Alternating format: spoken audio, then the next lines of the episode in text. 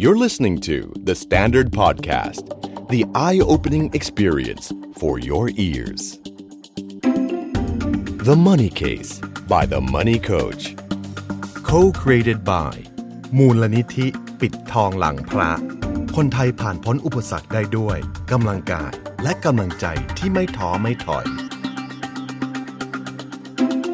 สวัสดีครับ ขอต้อนรับเข้าสู่รายการ The Money Case by The Money Coach ครับ พบกับผมโอม โอมสิริวีรกุล และโคชหนุ่มจักรพงศ์เมธพันธ์ อยากจะส่งกำลังใจให้กับทุกคน ครับ นะช่วงนี้ตอบคำถามโอ้โหโอม ครับพี่ อย่าเรียกว่าพายุ ฮะ ครับทอร์นาโด ทอ ร์นาโด ทอร์นาโดแห่งความโอ้โหความทุกข์นะ เรื่อง อ่า การเงินตอนนี้มีปัญหากันเยอะแยะมากมาย ครับ นะครับเพราะฉะนั้นรายการเราก็แหมอยากจะส่งกำลังใจ อืม ให้กำลังใจนะครับ ครับ นะเดอะมันนี่เคสของเราในแต่ละตอนก็จะมีกรณีศึกษาทางการเงิน ครับ นะฮะแล้วก็หลาย ๆ ตอนก็จะมีเรื่องของเทคนิควิธีการนะ ใช่คครั รั บบ แต่ ครับเทคนิค ผม วิธีการเนี่ยก็ยังไม่สำคัญเท่ากับเรื่องของกำลังใจนะ ถูกต้องครับ ในการที่จะต่อสู้กับปัญหานะครับ ครับผม แล้ววันนี้ก็เป็นอีกตอนหนึ่งครับโอม ครับผมบอกเลยว่า EP นี้เนี่ยใครที่กำลังเอ่อประสบปัญหาหนี้สินอยู่ ครั แล้ บ วหาทางออกไม่เจอเนี่ย อืม ต้องฟัง อ่า ฟังอย่างเดียวไม่พอต้องเปิดแบบเขาเรียกอะไรนะเหมือนเปิดลำโพง เปิดสปีกเกอร์โฟนให้คนข้างๆได้ฟังด้วย อ่ อ่า าเน่เน่เน่ ใช่ครับ เน่เน่ เพราะเชื่อว่าเรื่องนี้มันเต็มไปด้วยแรงบันดาลใจ เป็นเรื่องราวเออของพี่ผู้ชายคนหนึ่งครับ ครับผม ที่เคยมีหนี้อะมากที่สุดถึงแบบ3ถึง4ล้านอะ โอ้โห แต่ ครับผม แต่สามารถปลดได้ภายในระยะเวลา 3 ปี ไม่นาน ไม่นาน ถือว่าไม่นานนะ ใช่ครับ แสดงว่าทุ่มสุดๆเลย ถูกต้องครับพี่ สู้สุดตัวสู้สุดใจนะครับ ถูก ผ ต้องค ม รับ เขาเป็นใครครับผม ก็คนคนนี้นะครับ เป็นชายหนุ่มวัยกลางคนครับ ครับผม อ่าที่ โอ้โห สู้ชีวิต โอ้ ก็ไปพบกับแขกรับเชิญพิเศษของเคสนี้กันเลยครับ ขอต้อนรับพี่กวางรุ่งโรธอรุณเจริญพรครับผม ครับผม สวัสดีครับ สวัสดีครับ สวัสดีครับ นะฮะโอเคโอ้โหจากสตอรี่นะ อืม หนี่สามล้าน ครับ โอ้โห ก็ถือว่าใช้ได้เลยนะ ใช้ได้ครับ แล้วใช้เวลาแค่สามปี ถูกต้องครับ โอ้พ้นทุกข์เร็วมาก งวดต่อไปต้องมาแล้ว ครับผม เอ้ยอย่านะ นะ โอ้ช่วงนี้นะแหม เออครับ ตัวเลขอะไรแปลกๆเยอะนะครับผม ใช่ครับใช่ครับ นะ ครับ ก็ ผม คุณกวางนะครับ อืม นะครับ ฮะ ผม เคยเป็นเรียกว่าเป็นหนี้สูงสุดเนี่ยสามล้านเนาะถือว่ามีความทุกข์มากเลยทีเดียวนะครับ ครับ งั้นเรามาไล่เรียงกันก่อนดีกว่าเนาะ อืม นะครับอยากให้คุณกวางแนะนำตัวก่อนสักนิดหนึ่งนะครับว่าเป็นใครยังไงครับผม ครับ ครับผม ผมกวางนะครับ ลุงโลดอรุณเจริญพรนะครับ เป็นตอนนี้ทำธุรกิจส่วนตัวอยู่ค ครั รับ บ ครับผม อื ครับ ม แน่แล้วอดีตล่ะครับ อดีตก่อนที่จะมาทำธุรกิจตรงนี้ พี่กวางเคยทำอะไรมาก่อน แต่ก่อนเนี่ยผมเป็น เป็นทำงานด้านสื่อมวลชนอยู่ เป็นอดีตบรรณาธิการแล้วก็เคยเป็นนักข่าวของสถานีโทรทัศน์ ผมจะทำสายสายทีวีมาโดยตลอด ครับ ที่ผ่านมาครับผม อืม ครับ อ่า ก็คืออยู่มาหลายช่องพอสมควรเหมือนกัน ก็เข้าออกเข้าออกอยู่หลายช่องอยู่ครับผม อ่าเรียกว่าเป็นคนในวงการ ครับ มีเดียหรือสื่อ อ่ะถูกต้อง นะฮะเออ ถูกต้องถูกต้องครับพี่ ครับผมแล้วที่มาที่ไปของเรื่องครับ เพราะว่าต้องบอกนะว่าแหมคนเราทำงานอยู่เป็นพนักงานประจำอยู่เนี่ย อยู่ดีๆ เนี่ยเนอะจะพาตัวเองไปถึงตรงนั้นได้เนี่ยมันต้องมีจุดเปลี่ยนแน่ ครับ ๆนะครับ จุดเปลี่ยนของคุณกวางคืออะไรทำไมถึงไปเป็นหนี้สามล้านได้ ครับก็ต้องขอเริ่มแบบนี้ครับ คือ จุดเริ่มของการเป็นการเป็นหนี้นะครับ มันเริ่มจากความมั่นใจแล้วก็สติ ครับ แต่ผมเคลียร์หนี้ได้เนี่ย มันก็อาศัยความมั่นใจแล้วก็สติเหมือนกัน อืมอืม คือต้องเล่าแบบนี้ว่า ตอนนั้นนะครับ ตอนที่ผมทำงานประจำอยู่ ผมก็มันช่วงตอนนั้นผมอายุประมาณยี่แปดยี่เก้าได้ไหมครับ คือผมก็เริ่มทำงานหลาย ๆ อย่าง เออ เพราะว่าผมเริ่มทำเป็นฟรีแลนซ์ทำงานรับทำงานหลาย ๆ ที่ ครับ ทำงานหลาย ๆ ที่คือหลาย ๆ ช่องจ้างผมให้ดูช่วงเวลานี้ ช่วงเวลานี้ช่วงเวลานี้ อ๋อ ครับผมผม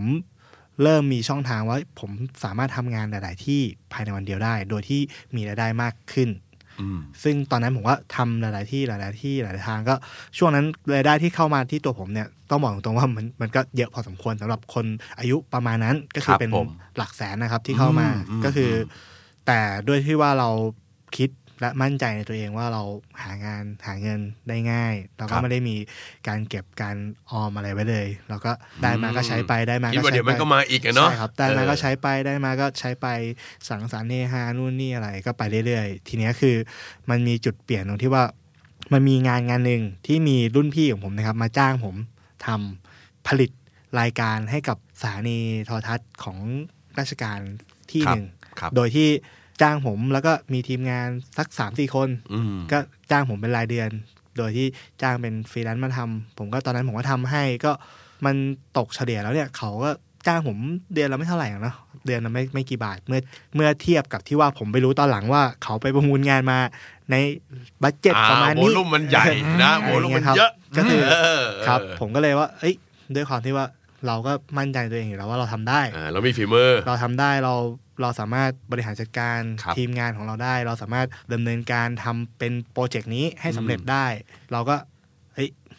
เปิดบริษัทเองดีกว่า นี่ ไปทำ คือคิดใหญ่ขึ้นนะนะครับ ผม เออ ไป เพราะว่าเห็นโอกาสด้วย อืม ครับผมก็ไปทำเองดีกว่า แต่เนี้ยตอนนั้นผมเปิดแล้วมันมันไม่สาไม่สามารถไปประมูลงานได้ เพราะว่ามันจะติดเงื่อนไขเรื่องต้องเคยมีประสบการณ์ต้องเคยนู่นนี่อะไรอย่างนี้ อ่า ผมก็เลยต้องไปเช่าหัวบริษัทบริษัทหนึ่งมาใช้เพื่อที่จะไปประมูลงาน อ๋อ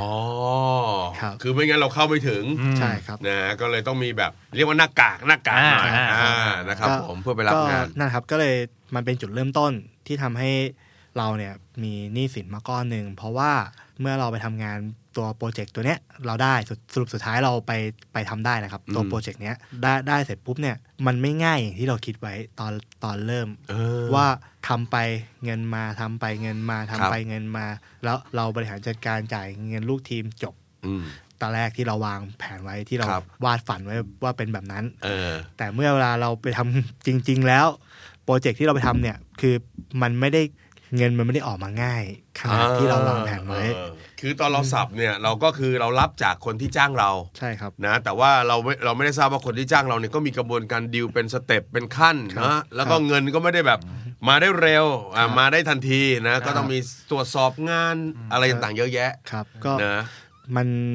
เราเริ่มทำงาน เรามีค่าใช้จ่ายในการที่เราต้องทำ อืมใช่ ค่าใช้จ่ายในการที่ต้องดูแลลูกทีม ค่าใช้จ่ายในการที่เราต้องจ่ายค่าสถานที่ค่านู่นค่านี่ค่าต่างๆ นานาเอ้ยเราด้วยความที่เราเป็นภาระรับผิดชอบเนาะเราเป็นคนดำเนินการทั้งหมด ครับ เราเป็นหัวเรือใหญ่ในการดำเนินการ อ่า เราก็ต้องแสดงความรับผิดชอบของตัวเราเอง ด้วยการที่เราก็ต้องไปหาเงินมา หยิบยืมเงินมา อ๋อเรียกว่าเงินหมุนเวียนทั้งหลายเนี่ย ครับ นะเราก็ต้องโอ้คือเราก็จะไม่มีอยู่กับตัวเหมือนกันเราก็ต้องไปหามา ผมก็พูดเขาพูดตรงๆเลยตอนนั้นผมก็จับเสือมือเปล่าครับ อืม คืออ ม ก็คือคิดว่าเหมือนก็เหมือนเงินเดือนนะเนาะทำไปสิ้นเดือนเขาก็ได้เงินคืนมาอะไรอย่าง อ่า งี้ าา ก็เหมือนแค่ออกแรงไปก่อนแล้วเดี๋ยวเงินก็ตามมา ครับ ตอนนั้นคิดแบบนั้น ตอนนั้นคิดแบบนั้นมองทุกอย่างมันง่ายเกินไป มองทุกอย่างว่ามันง่ายมันไม่มีอะไรยากหรอกเนาะเราก็ทำฟันฝ่ามาจนถึงวันนี้ได้เรา เออ ทำทุกอย่างได้โดยที่บางทีเราไม่ได้มีใครมาสอนเราหรือว่าอะไรเราทำได้ด้วยตัวเองอะไรเงี้ยก็นั่นแหละครับมันคือข้อเสียความ ครับ มั่นใจเกินเกิน อ่า เหตุไป ก็ทำให้ทำให้เราไปสู่วังวนนั้น มันต้องมีการหยิบยืมเงินมาใช้จ่ายค่าสถานที่ค่าดำเนินการค่าจ้างค่าเครื่องไม้เครื่องมือต่าง ๆ เพราะว่าการทำข่าวทีวีเนี่ยมันต้องมีกล้องเนาะมันต้องมีออกนอกสถานที่มันต้องมีสตูดิโอมันต้องมีอะไร เทียบเลย จนมีค่าใช้จ่ายพอสมควร ครับ ซึ่ง ผม ค่าใช้จ่ายตอนนั้นมันก็ตกเดือนละหลายบาทอยู่เหมือนกัน อืม โดยที่อย่างที่ผมพูดว่าคือจับเสือมือเปล่าครับ ไม่มีมีเงินทุนอะไรเลย ครับ ก็คิดว่าเฮ้ยอ่ะลองหายืมก่อน เดี๋ยวมันก็คงจะออกมาแล้วเนาะ เออ เงินเดือนยืมมาเสร็จปุ๊บ มันก็ไม่ออกไอเราที่เราไปยืมมาสัญญาว่าเดี๋ยวสิ้นเดือนให้ก็ก็ต้องเราก็ต้องไปหมุนจากอีกคนนึงมา โอ้ จนมันเริ่มตันนะครับ เริ่มตันตรงที่ว่ายืมคนนี้มาโปะคนนี้มันไม่มีแล้ว ไอคนไอคนที่เราจะไปต่อสะพานต่อมันก็ไม่มีมาโปะไอคน เออ นี้แล้วเรา ต ก็ อนนั้น ง ตอนนั้นแหล่งเงินเนี่ยมันเป็นแหล่งแหล่งเงินแบบคนใกล้ตัว ส่วนมากตอนนั้นจะเป็นเพื่อนเพื่อนจะเป็นส่วนใหญ่ ซึ่งตรงนั้นไม่มีต้นทุนไหมฮะ มีมี ไม่ไม่เพื่อนไม่มีต้นทุนครับ อ่า คือ ให้ ตอนนั้น ยืมกันเลย ให้ยืมกันแต่เนี้ยคือ มันก็เริ่มเริ่มไม่ทันละบางที โอ้ เฮ้ยให้ยืมมาสี่วันห้าวันกูขอคืนนะ อ่า อะไรเงี้ยก็คือมันก็เราก็เริ่มเริ่มหมุนจนหัวแบบเริ่มเป็นเกลียวแล้วหมุ ครับ นไม่ ผม ทัน แล้วก็คือจนสุดท้ายตัดสินใจว่าเฮ้ยเราต้องหาเงินสักก้อนที่เป็นก้อนใหญ่ๆละเพื่อที่ว่ามาบริหารจัดการตรงนี้ ให้มันสามารถเดินต่อไปได้ก่อน เพื่อที่ว่าได้เงินก้อนค่าจ้างมาเราค่อยมานำบริหารจัดการตรงนี้ อืม เราจึงตัดสินใจไปยืมหนี้นอกระบบ ยืมหนี้นอกระบบตรงที่ว่า คือตอนนั้นต้องต้องบอกกันว่า คือเราก็ด้วยความที่ไม่ได้คิดอะไรคิดหน้าคิดหลังให้ดี ครับ นะครับ ว่าคิดแค่ว่าเฮ้ยเอาแค่ว่ามาแล้วมาโปะไปแล้ว เดี๋ยวก็มี มีมาแล้วก็ อ่าเดี๋ยวรายได้เราจะเข้ามาเคลียร์ ครับผม นะ ก็ก็ไปก็ดอกเบี้ยมาเท่าไหร่เอ้ยไม่เป็นไรหรอกเดี๋ยวก็มีใช้โอ้โหดอกเบี้ยแค่ร้อยละยี่สิบเอง ต่อเดือน โอ้โห ไม่ได้เยอะอะไรมากมาย เอง ย่างเงี้ย เออเออแต่ตอนนั้นเรามั่นใจไงว่าเดี๋ยวอีกแป๊บหนึ่งไงเพราะว่าถ้ามันถ้ามันหมุนรอบแค่เดือนเดียว แล้ว ครับ เงินมันเข้ามาเนี่ยมัน ครับ มันยังพอวิ่งไล่กัน แต่ว่าต้องยอมรับว่าดอกเบี้ยมันสูงอยู่พอสมควรนะฮะ ครับ สูงพอสมควรแต่ว่าตอนนั้นเราคิดว่าเอ้ยนะเดี๋ยวพอเราเคลียร์งานเป็นทีละเปาะเงินเข้ามาทีละงวดมันก็ล้างล้างๆเคลียร์เคลียร์กันอ่า ก็มันก็เป็นจุดเริ่ม ตอนนั้นก็ใช้ดอกเบี้ยก็ตกเดือนละแสนเกือบถึงสองแสนได้อยู่ โอ้โห เฉพาะแค่ดอกเบี้ยนะเพราะก็คือเราต้องจ่ายเงินต้นไปด้วย พร้อมดอกเบี้ย เราถึงจะได้คืนกลับมา ใช่ ถ้าเราจะ ใช่ เอาต่ออะไรเงี้ยก็ช่วงนั้นก็หนักพอสมควรแค่เฉพาะดอกเบี้ยก็พอสมควรละซึ่ง โอ้โห ตอน นั้นเริ่มเริ่มเราก็เริ่มหน้ามืดละว่า ครับ เฮ้ย ผม ทำไปลองมานั่งคิดคำนวณดีเฮ้ยเรานี่จะเหลืออะไรเพราะว่าเนี่ยสุดท้ายถ้าเงินออกมา มันจะไม่เหลือแล้ว เพราะว่าตอนนี้มันด้วยดอกเบี้ยด้วยค่าใช้จ่ายนู่นนี่อะไรมันเราคุมไม่อยู่แล้วไง เพราะตอนนั้นเราเราลืมนึกถึงค่าใช้จ่ายที่มันเป็นค่าใช้จ่ายส่วนอื่นที่มันเข้ามาที่มันต้องมีค่าใช้จ่ายเรื่องของการเช่ากล้องเรื่องของนู่นนี่อะไรเงี้ย อ่า คือ มันเราวางแผนไม่รอบคอบพอ ตอนนั้น ครับผม ต้องยอมรับเลยว่า เราวางแผนไม่รอบคอบพอในการที่เราจะก้าวเดินอะไรไปสักอย่างหนึ่งโดยที่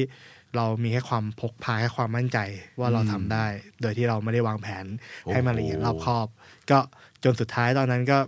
มันมีแวบหนึ่งเข้ามาในหัว แวบหนึ่งเข้ามาทางออกของมัน ครับ ที่ตอนนั้นที่เราเริ่มรู้สึกว่าเราหมุนไม่ทันแล้ว ตอนนั้นมันรู้สึกว่าผมจะต้องหาเงินอยู่ประมาณล้านหรือเท่าไหร่นะครับล้านกว่าๆหรือเท่าไหร่เนี่ยผมจำไม่ได้ตัวเลขไม่ได้ชัดๆนะ อืม ก็เฮ้ยเอาไงดีวะก็เลยมันหาไปหาใครไม่ได้ เพราะเราก็รอบตัว เรียก แล้ว ว่าหมุนรอบตัวหมดแล้วอะเนาะ ก็ อืม เอาอะต้องมันต้องมีสักทางหนึ่งที่มันหาทางออกได้ มันวันนั้นผมจำได้ว่าผมไปแวบเปิดดูแล้วมันมีเหมือนแบบเป็นของเหมือนโฆษณาออนไลน์อะไรเงี้ย แบนแบนเนอร์แบนเนอร์ เว็บไซต์อะไรเงี้ยเหรอ เอออะไรเงี้ยสักอย่าง กำลังกำลังแบบเอาแล้วเว้ยหาเงินที่ไหนดี ไม่เหลือบเจอ โอ้ งานเสริม คุณพาวาสนาส่งนะ เออเออมันมาพอดีเลย มันมาพอดีมันเหมือน ตอนนั้นมันคืออะไรครับ มันเหมือผนมแบนเนอร์อะไร มันเหมือนจับยัดมาให้ผมได้ตัดสินใจง่ายขึ้นในการที่ผม เออมันคือแบนเนอร์อะไรฮะ มันคือแบนเนอร์ของการเหมือนพนันออนไลน์ โอ้ พนันออนไลน์ แต่เนี้ยคือเอ้ยเราก็สอบถามสอบถามว่าเป็นอะไรยังไงว่าเป็นไปได้ไหมที่เราจะเล่นโดยที่ไม่ต้องมีการวางเงินโดยใช้เครดิตนู่นนี่อะไรอะไรอย่างเงี้ยครับ ก็พอดีไปเจอมันมีการให้เครดิตที่เราสามารถเล่นได้โดยที่เราไม่ต้องเอาเงินไปวางเพื่อเอาเครดิตออกมา อืมอืม ก็ หน้ามืดนะครับ ตอนนั้นก็กล่าวว่า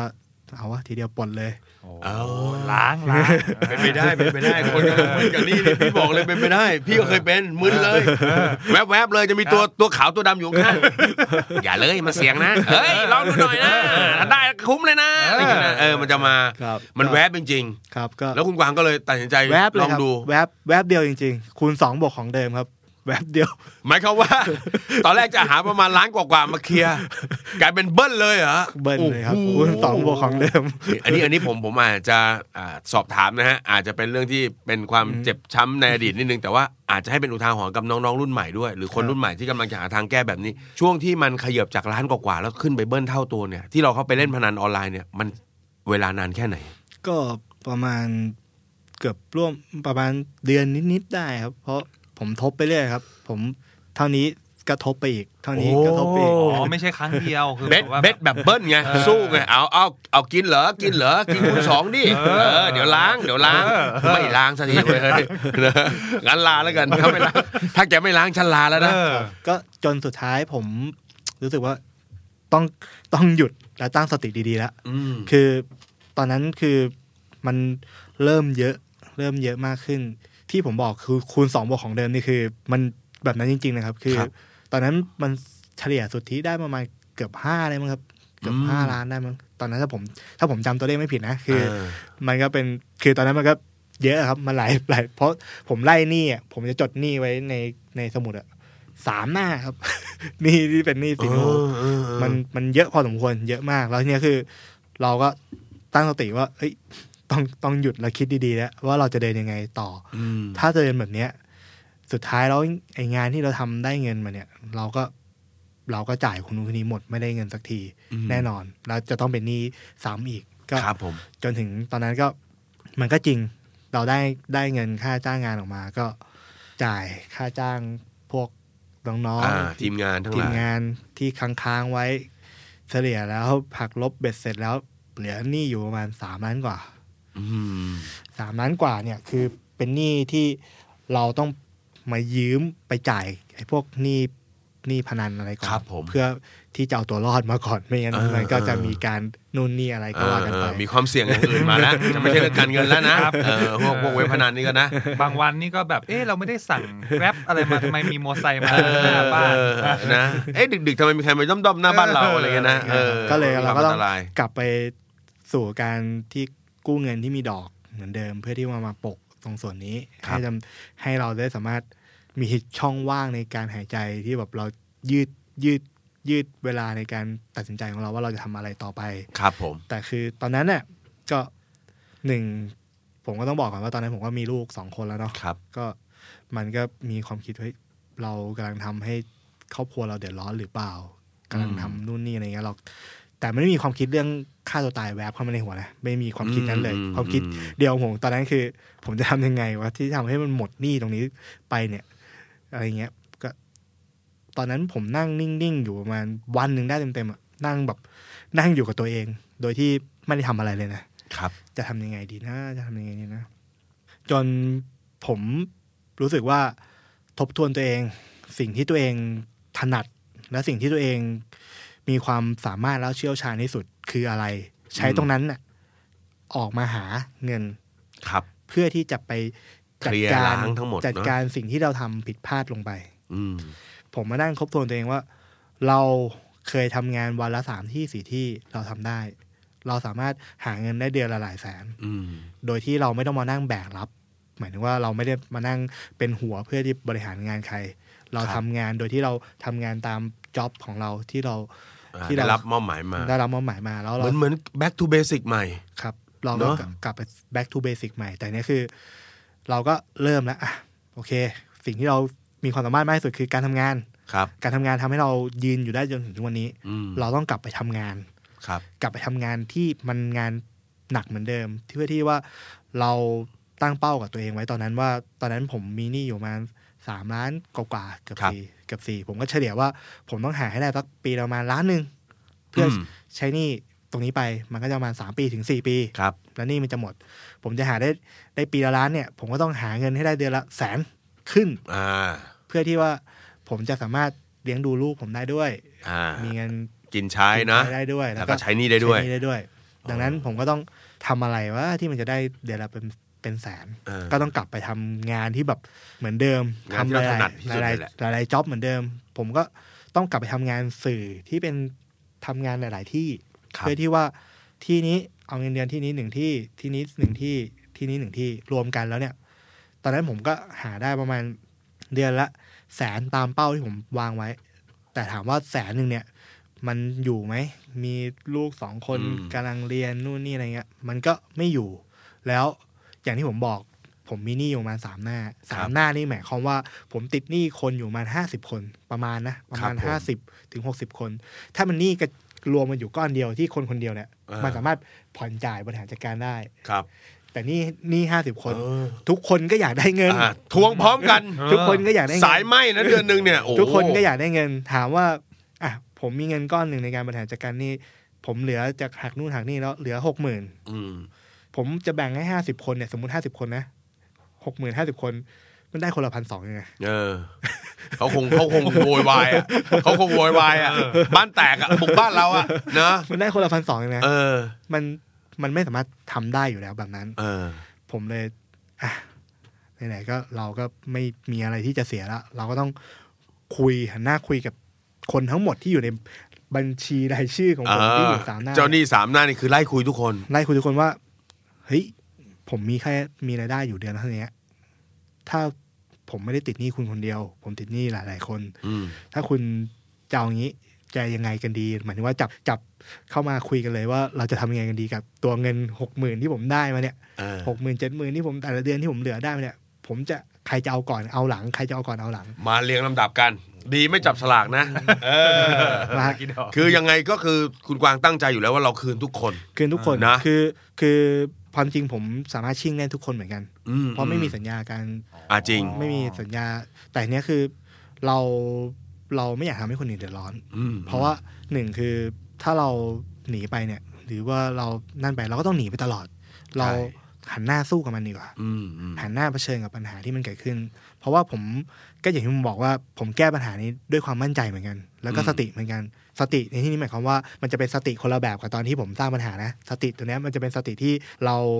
คิดไต่ตองอย่างถี่ถ้วนแล้วว่าเราจะแก้ปัญหายังไง ครับ ความมั่นใจที่มันเกิดขึ้นคือความมั่นใจว่าเราสามารถใช้หนี้ทุกคนได้หมด อืม เราสามารถใช้หนี้ทุกคนได้ เราเคยเป็นสื่อมวลชนเราทำข่าวฆ่าตัวตายหนีหนี้นู่นนี่อะไรมา เราเราพูดกับตัวเองเสมอว่าตอนที่เราทำข่าวนะไอ้พวกนี้คือแบบ เราจะไม่เป็นอย่างนั้นนะ เรา นะ เขาสามารถสู้ได้อะคือ เออ คนเรามีสามมีสองมือสองขาเหมือนกัน เออ ทุกคนมันสู้ได้เหมือนกันหมดอยู่แล้ว ครับ ก็ผมก็หันหน้าเข้าคุยกับทุกคน ก็มีการจัดระเบียบ ทุกคนก็เอ้ยขอเดือนนี้ขอเท่านี้เท่านี้ก่อนนะ ผมก็บอกว่า คือถ้าไม่จัดระเบียบกัน ผมไม่สามารถใช้ทุกคนหมดได้ แล้วผมก็สามารถผมใช้ได้แค่คนละพันสองอะต่อเดือน อืม ไม่เกินเนี้ยคนละพันคนละพันสอง ถ้าทุกคนเรียกหมด เอาไปคนละพันสอง ไอคนที่เป็นผมติดอยู่แสนเงี้ยถ้าผมใช้เดือนละพันก็ โอ้โห กี่เดือนน่ะ ร้อยเดือนเอง ร้อยเดือนเองรวมสิบปี โอ้ รวมสิบปี เออ ครับ อันพี่ใจเย็นๆพี่คุยกับผมก่อน นี่เจ้าหนี่เจ้าหนี่มีปัญหาเลยนะเจอลูกหนี่มีสติเลยนะเออเออ ก็ผมก็บอกว่า ถ้างั้นเอางี้ไหม คนที่ผมเป็นหนี้น้อยๆหลักหมื่น หลักพัน เออ ผมขอพักไว้ก่อน ผมขอ อ่า เคลียร์คนที่เป็นรายใหญ่ก่อน อ่า ที่เป็นแสนอ่ะผมได้เงินมาเหลือห้าหมื่นหกหมื่นเจ็ดหมื่นผมอ่ะให้เจ้าแสนนี้ไปสามหมื่นเจ้าแสนนี้ไปสามหมื่น เออ สามเดือนสี่เดือนหมด อ่า ไอ้ แต่ สิ ละเจ้าก็จะ ไอ้พวหกมด แสนแสนนี่มันจะหมดไป แล้วหลังจากนั้นอ่ะเหลือรอต่อคิวมานะหมื่นหนึ่งมาหมื่นมา เออ เดี๋ยวผมเคลียร์พันต่อไป เออน่ารัก โอ้มีการจัดคิวนะ จัดคิว ดีฮะดีดีดีเออ ครับก็มันก็ผ่านพ้นมาได้ด้วยดี ก็ตอนนั้นก็เราก็พูดตรงๆนะตอนนั้นเราก็ทำงานประจำเลยนะครับทำงานประจำแบบที่มีประกันสังคมเลย อืม สองที่ อ่า อืมอื แล้วก็มีจ็อบอีกสองที่ เออ ซึ่งถ้าตามกฎหมายแล้วมันก็ผิดนั่นแหละทำงานประจำสองที่ เพราะว่าประกัน ครับ สังคมมันหักเราสองสองสองรอบอะไรเงี้ย เออ ก็ ตอนนั้นก็บอกตรงๆก็สามชั่วโมงนี่สี่ชั่วโมงนี่ก็ถือว่า ถือว่าได้นอนเยอะแล้วนะตอนนั้น อืมอืมอืมคือตอนนั้นคือกวางคงคิดว่าเอาทุกทางแหละถูกไหม ครับ ต้อง ครับ สู้ถึงที่สุดอ่ะ ครับ นอนแค่แบบพอให้ร่างกายได้พักฟื้นหน่อย อืม ครับ แล้วก็กลับมา ใช่ อะไรอย่างนี้เนาะ ครับ โอ้โห แต่ก็ทั้งทั้งหมดที่ผมพูดมาเนี่ย คือ มันก็ต้องขอบคุณทุก ๆ โอกาสด้วยแหละ ครับ ที่ที่หยิบยื่นมาให้เรา เพราะว่าคือถ้าเราเดินไปโดยที่เราไม่มีโอกาสที่เราจะได้ทำงานที่นี้ทำงานที่นี้ โดยที่ผู้ใหญ่เขาไม่หยิบยื่นโอกาสมาให้เราเนี่ย เราก็ไม่สามารถทำทำได้ ก็ต้องขอบคุณผู้ใหญ่ที่ยังไว้ใจในความสามารถของเรา อืม ที่ยังเห็นความสามารถของเราว่าเรามีความสามารถที่จะทำงานให้เขาได้ ครับ แม้ว่าจะทำงานสองที่ แต่ก็สามารถบริหารจัดการตัวเองได้ที่ไม่ให้ทำงานเสียที่ใดที่หนึ่งอะไรเงี้ยก็ก็ต้องขอบคุณผู้ใหญ่ทุกๆ คนที่ตอนนั้นที่ให้โอกาสผมในการที่ทำให้ผมเนี่ยสามารถหลุดพ้นจากความผิดพลาดของตัวเอง ที่ไม่รู้จักคิดให้ดี ครับผม ทบทวนให้ถี่ถ้วนก่อนที่จะดำเนินการหรือตัดสินใจอะไรลงไป อืม ก็ถามว่าตอนนั้นมันคือบทเรียนไหม มันคือ ครับ บทเรียน บทเรียนที่ทำให้ผมเนี่ย ตอนเนี้ยเปลี่ยนเปลี่ยนแปลงวิธีการใช้ชีวิตไปเลย ครับ เพราะว่าอย่างที่บอกผม ผมเคยเข้าสู่ตำแหน่งที่สูงของในวงการสื่อครับ ครับ ตั้งแต่อายุยังน้อย อืม ดังนั้นอ่ะผมสามารถหาเงินได้เยอะ ตั้งแต่ผมอายุยังไม่ 30 เลย ครับ ก็คือหาเงินมาใช้ไปหาเงินมาใช้ไปกิน กินเลี้ยงสังสรรค์นี่ฮะปาร์ตี้ เต็มที่นะ นู่นนี่อะไรไป โดยที่เราไม่รู้จักเก็บเงิน อืม ถามว่าตอนเป็นหนี้เนี่ย มันเปลี่ยนความคิดผมยังไง ตอนนั้นผมเหลือเงินใช้ประมาณวันละร้อยถึงร้อยห้าสิบ ครับ ตอนหนึ่งวัน โอ้โห ต่อหนึ่งวันวันละ เอ ร้อ อ ยถึงร้อยห้าสิบ ครับ กินข้าววันละสามมื้อเท่ากับผมต้องกินข้าววันละแค่มื้อละสามสิบาทถึงสี่ อื สิ ม บาท เท่านั้น ครับ แล้วคือต้องกิน เพราะถ้าไม่กินผมไม่มีแรงทำงาน ครับ ดังนั้นอ่ะมันทำให้เราตัดสิ่งฟุ่มเฟือยไปเลย ลืมไปเลยว่าเหล้า เออ ลืมไปเลยว่าชีวิตต้องมีเรื่องพวกนั้นอะนะ ใช่ลืมไปเลยว่าเราต้องมีการสังสรรค์เฮฮาปาร์ตี้ คือตอนนั้นผมขอสู้ ขอสู้ว่าผมทำงานเนี่ย หมกอยู่กับมันเนี่ย ให้มัน อ่ มีสามารถมีรายได้เข้ามาแล้ว ผมสามารถใช้ได้แล้ว ผมจะปลดปล่อยตัวเองด้วยการที่ผมจะไปเที่ยวไอ้ทั่วเลย ถ้าผมใช้ใช้หนี่หมดนะ ืมอืม ก็จ จนวันหนึ่งผมก็ทำได้สำเร็จ ครับ นะ ผม จำได้ทำได้ ทั้งหม สำ ด เร็จ ใช้เวลาประมาณ 3 ปีโดยประมาณ ใช่ครับ ใช้เวลาประมาณสามปีโดยประมา อื ณ ม ก็ คือตรงตรงตามเป้าหมายที่ผมตั้งไว้แหละว่าผมจะหารายได้ให้ได้สักปีละล้าน เพื่อที่ว่าจะมาเคลียร์ทั้งทุกอย่างไป อืม ครับ นะครับผม ถ้าวันนี้ย้อนกลับไปได้ อยากจะสูนย์นะฮะคุณกวางกลับไปเจอตัวเองตอนนั้น ช่วงนั้นเริ่มอายุหน่อยยี่สิบกว่าๆนะสามสิบต้นๆเนี่ยเนาะ อืม ถ้าย้อนกลับไปบอกอะไรเขาได้ตอนนั้น ก่อนที่มันจะเกิดเรื่องทั้งหมดเนี่ยนะไม่ว่าจะเกิดอ่าเริ่มทำกิจการตัวเองนะมีการใช้สินเชื่ออะไรต่างๆ รวมไปถึงเรื่องของการพนันอะไรต่าง ๆ ที่ทำให้ชีวิตเราปั่นป่วนไปอยู่ช่วงเวลาใหญ่ๆเลยเนี่ย ถ้าไปเจอเขาตรงนั้นอีกทีจะคุยอะไรกับเขา ผมจะกลับไปขอบคุณเขา อืม ขอบคุณผมในวันนั้น ครับ ที่ทำให้ผมได้ได้รู้จักการปรับเปลี่ยนตัวเอง อืม เพราะว่าถ้าผมไม่เกิดเหตุการณ์แบบนั้น ผม ครับ ก็อาจจะเป็นคนที่ที่ไม่เป็นผู้ใหญ่สักที อืมอืม ผมจะกลับไปขอบคุณผมในวันนั้นที่ ครั ทำ บ ให้ผมได้เป็นผู้ใหญ่มากขึ้น อืม ที่ทำให้ผมได้เจอปัญหาต่างๆ ที่ทำให้ผมได้รู้ได้คิดว่าผมจะแก้มันยังไง ที่ทำให้ผมเนี่ย โตขึ้นมาโดยที่เรามีสติมากขึ้น ครับผม เพราะว่าถ้าไม่มีเหตุการณ์วันนั้นถึงวันเนี้ย ผมก็อาจจะยังไม่มีตังค์เก็บเหมือนเดิม อ่าน่า ผ จะ มก็ ใช้ชีวิตในทาง ผมก็อยาก เดิ ใช้ เนอะ ชีวิตเหมือนเหมือนเดิมที่ผมใช้ใช้ชีวิตฟุ่มเฟือยเหมือนเดิม อืม ผมก็จะใช้ชีวิตที่มันไม่มีไม่รู้ว่าจะเดินไปยังไง ครับ ไม่รู้ว่าเป้าหมายของเราคืออะไร อืม ครับ นะเหมือนกับมีอะไรมาแบบตบแรงๆสักทีหนึ่งเนาะ ครับ เคาะแรงๆจนแบบเฮ้ยเรารู้สึกแบบเฮ้ยชีวิตที่ผ่านมามันไม่ใช่ ครับ นะมันต้องเปลี่ยนนะครับ ครับ ครับ อ่าโอ้โห เป็นเรื่องราวที่ดูเดือดเข้มข้นมาก ดูดูดูเดือดแล้วก็ถ้าเช็คลิสต์นี่เขาเรียกอะไรสิ่งที่นำสู่หายนะทางการเงินนี่มาหมดเลย นะ มาหมดเลยนะ ครับผม ผมสรุป มา ให้ มาพร้อมกันเลย มาพร้อมกันเลยอันหนึ่งคือเหมือนแบบความอาจอาจจะเป็น over confidence อาจพร้อมมาความโลภนิดนึง อ่ะ อะไรเงี้ย มั่นใจ อ่ะมั่นใจมา นะ ใช่ไหมพี่แล้วก็มีอะไรมีหนี่นอกระบบ มีหนี้นอกระบบ ซึ่งถือว่าโอ้ร้อยละยี่สิบถือว่าพลิกนะ ดูเดือดครับ อ่านี่นี่ตัวตัวท็อปเหมือนกันอยู่ในกลุ่มตัวท็อป ใช่ครับ อ่า สักวันหนึ่งปุ๊บอัลกอริทึมจับส่งแบนเนอร์สวรร ค์มา การพนันมา ใครเขียนบทไว้เนี่ย นั่นสิ บทอย่างนี้แรงไปนะ แรงมาก ครับผม เลย เออ โอ้โหแต่ แต่ว่าโดยรวมก็คือเฮ้ยมันเป็นเรื่องราวที่ที่ดี อืม ที่ชอบที่สุดคือวิธีการแก้ ครับ นะเรื่องของการแก้ที่เราคุยกันบ่อย ๆ ว่าเฮ้ยมีอะไรก็คุยกับเจ้าหนี้เนี่ยมันเป็นทางหนึ่ง ครับ แต่แต่พี่ชอบวิธีการไล่เลียง อืม ว่าถ้าสามล้านแล้วมีตั้งทาร์เก็ตไว้นิดนึง อ่าใช่ คือบางทีคนเราบางทีแก้หนี้ไม่ได้ไม่ได้ตั้งเป้าหมายกันไว้นะว่าเมื่อไหร่จะหมด อืม และไอ้สู้แบบนี้มันสู้ไม่จบนะนะอย่างของคุณกวางเขาตั้งเอาไว้เอาไว้สักสักสักประมาณ 3 ปีแล้วกันเว้ยนะมันจะต้องหาเงินปีละล้าน อืม แล้วกลับมาเนาะ ครับ น่าจะประมาณตกเดือนละละเอ่อแสนนิดนิด ใช่ ๆอะไรอย่างเงี้ย แล้วเราก็มาวางว่าเราจะทำงาน คือมันมีมีวิธีการมีขั้นมีตอน ใช่ใช่ แล้วที่พี่ชอบคือเฮ้ยมีบางคนที่เขาเป็นหนี้หนักๆครับ ถึงขั้นสูญเสียความมั่นใจประเภทที่ว่า เอ้า ไอ้ฝีมือตัวเองก็ลืมไปหมดเลย ว่าเคยเก่งเคยอะไรมาถูกไหมเออ ไม่หยิบจับของตัวเองที่มันเคยทำได้ อืม แล้วก็พยายามจะไปหาอะไรทำอะไรดีวะที่สามล้านแล้วมันหนี่หมดเร็ว เออครับ ๆจะไปกระโดดนอกนอกเส้นทางตัวเองทั้งที่ตัวเองมีของอยู่ เออ นะผมว่าอันเนี้ยดีแต่ว่ามันอาจจะต้องเหนื่อยหน่อย ครับ แต่ก่อนรับรับไม่กี่งาน อืม ตอนนั้นอาจจะเหนื่อยหน่อย ต้อง ครั รั บบ หลายหลายงาน แต่มัน ใช่ คือสิ่งที่เราถนัด ใช่ เนอะมันเหมือนกับแหมของอะไรทำทำบ่อยๆมันเข้าเส้นเลือดเราอะเนอะมันทำง่ายกว่าการที่จะไปเริ่มอะไรใหม่ อืม ๆพี่ว่าตรงนี้มันมีสเต็ปแล้วก็มีวิธีคิดพอสมควร ใช่ นะครับ ใช่ก็เท่าที่ฟังคือชัดๆเลยคือแบบพี่กวางชัดเจนเรื่องของการเขาเรียก management ที่ ครับ manage ตัวเองยัน อืม ยันเจ้าหนี้ เออใจเย็นๆอย่าบุกพร้อมกันเด้อย่าบุกพร้อมกันเด้ ใช่ใช่ กูงงนะ เหมือนให้เข้าคิวอะไรแบบว่า เออพอเจอตัวเราถามกูหนียังเนี่ย มึงเจอกูซะกูยังไม่หนีใช่ไหมเออมึงต้องสบายใจที่กูคุยกับมึงนะ เออ เออถ้าโทรไม่รับมึงซวยนะกูบอกให้นะครับ เออ ผม เออ ใช่ครับ นะฮะแต่เชื่อว่าวันนี้เนี่ยเรื่องราวที่เราสื่อเรื่องของคุณกวางออกไปเนี่ยอยากให้เป็นกำลังใจกับหลาย ๆคนนะฮะ ครับ เพราะฉะนั้นเชื่อว่าตอนเนี้ยยิ่งในปีนี้ด้วยนะ มันเป็นปีที่มีวิกฤตเข้ามาหลายคนอาจ ครั จะ บ ได้รับผลกระทบ อืม หนี่ก็เยอะอยู่แล้ว รายได้ดันหายอีก ถูก อะไรอย่างเงี้ยนะฮะเพราะฉะนั้นอยากให้คุณกวางส่งกำลังใจให้นิดนึง ถึงคนที่กำลังเจอปัญหานะครับ ว่าถ้าวันเนี้ยเขากำลังเจอปัญหาอาจจะน้อยกว่า 3 ล้านหรือมากกว่า 3 ล้านไม่รู้แหละแต่กำลังเหนื่อยอยู่ คุณกวางอยากจะบอกอะไรกับพวกเขาครับ คือผมต้องเรียนแบบนี้ว่า ตัวปัญหาของผมเนี่ย ถ้าเมื่อเทียบกับปัญหาของคนหลายๆคนนั้นเนี่ย มันอาจจะดูไม่ได้ยิ่งใหญ่มากกับการที่ผมเป็นหนี้ประมาณแค่นี้ ครับ ดังนั้นเนี่ยผมเชื่อว่าทุกคนเนะครับ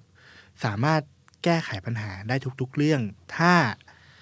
กลับมาตั้งสติให้มันดี ว่าเรามีความสามารถ ที่ชำนาญด้านไหนที่สุด เราทำในสิ่งที่เราชำนาญที่สุด เรา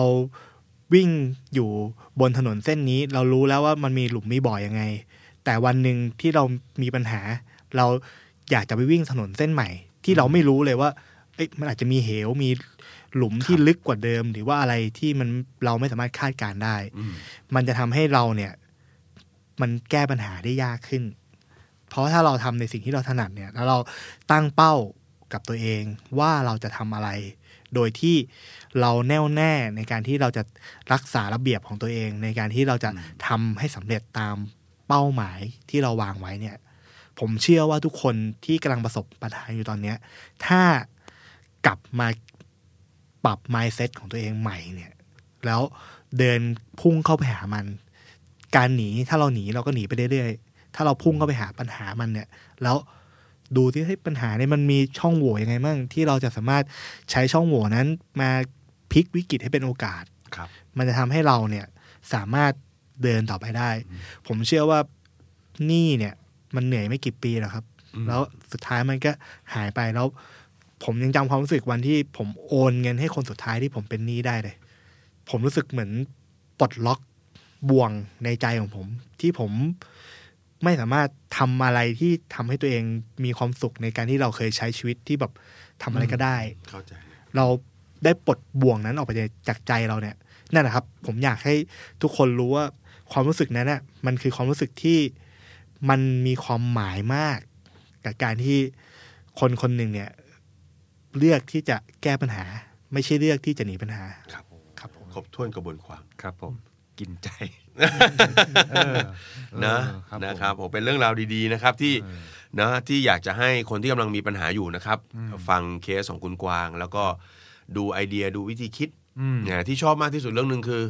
ลืมเรื่องฆ่าตัวตายไปได้เลย ใช่ เนอะ ใช่ เออมันไม่ใช่ทางออกมันไม่ใช่ทางออกเลยนะฮะแล้วการที่เราไม่อยู่เผลอๆจะทิ้งปัญหาไว้คนข้างหลังอีกมากมายเลย ครับ ครับ นะครับ ผมโอ้โห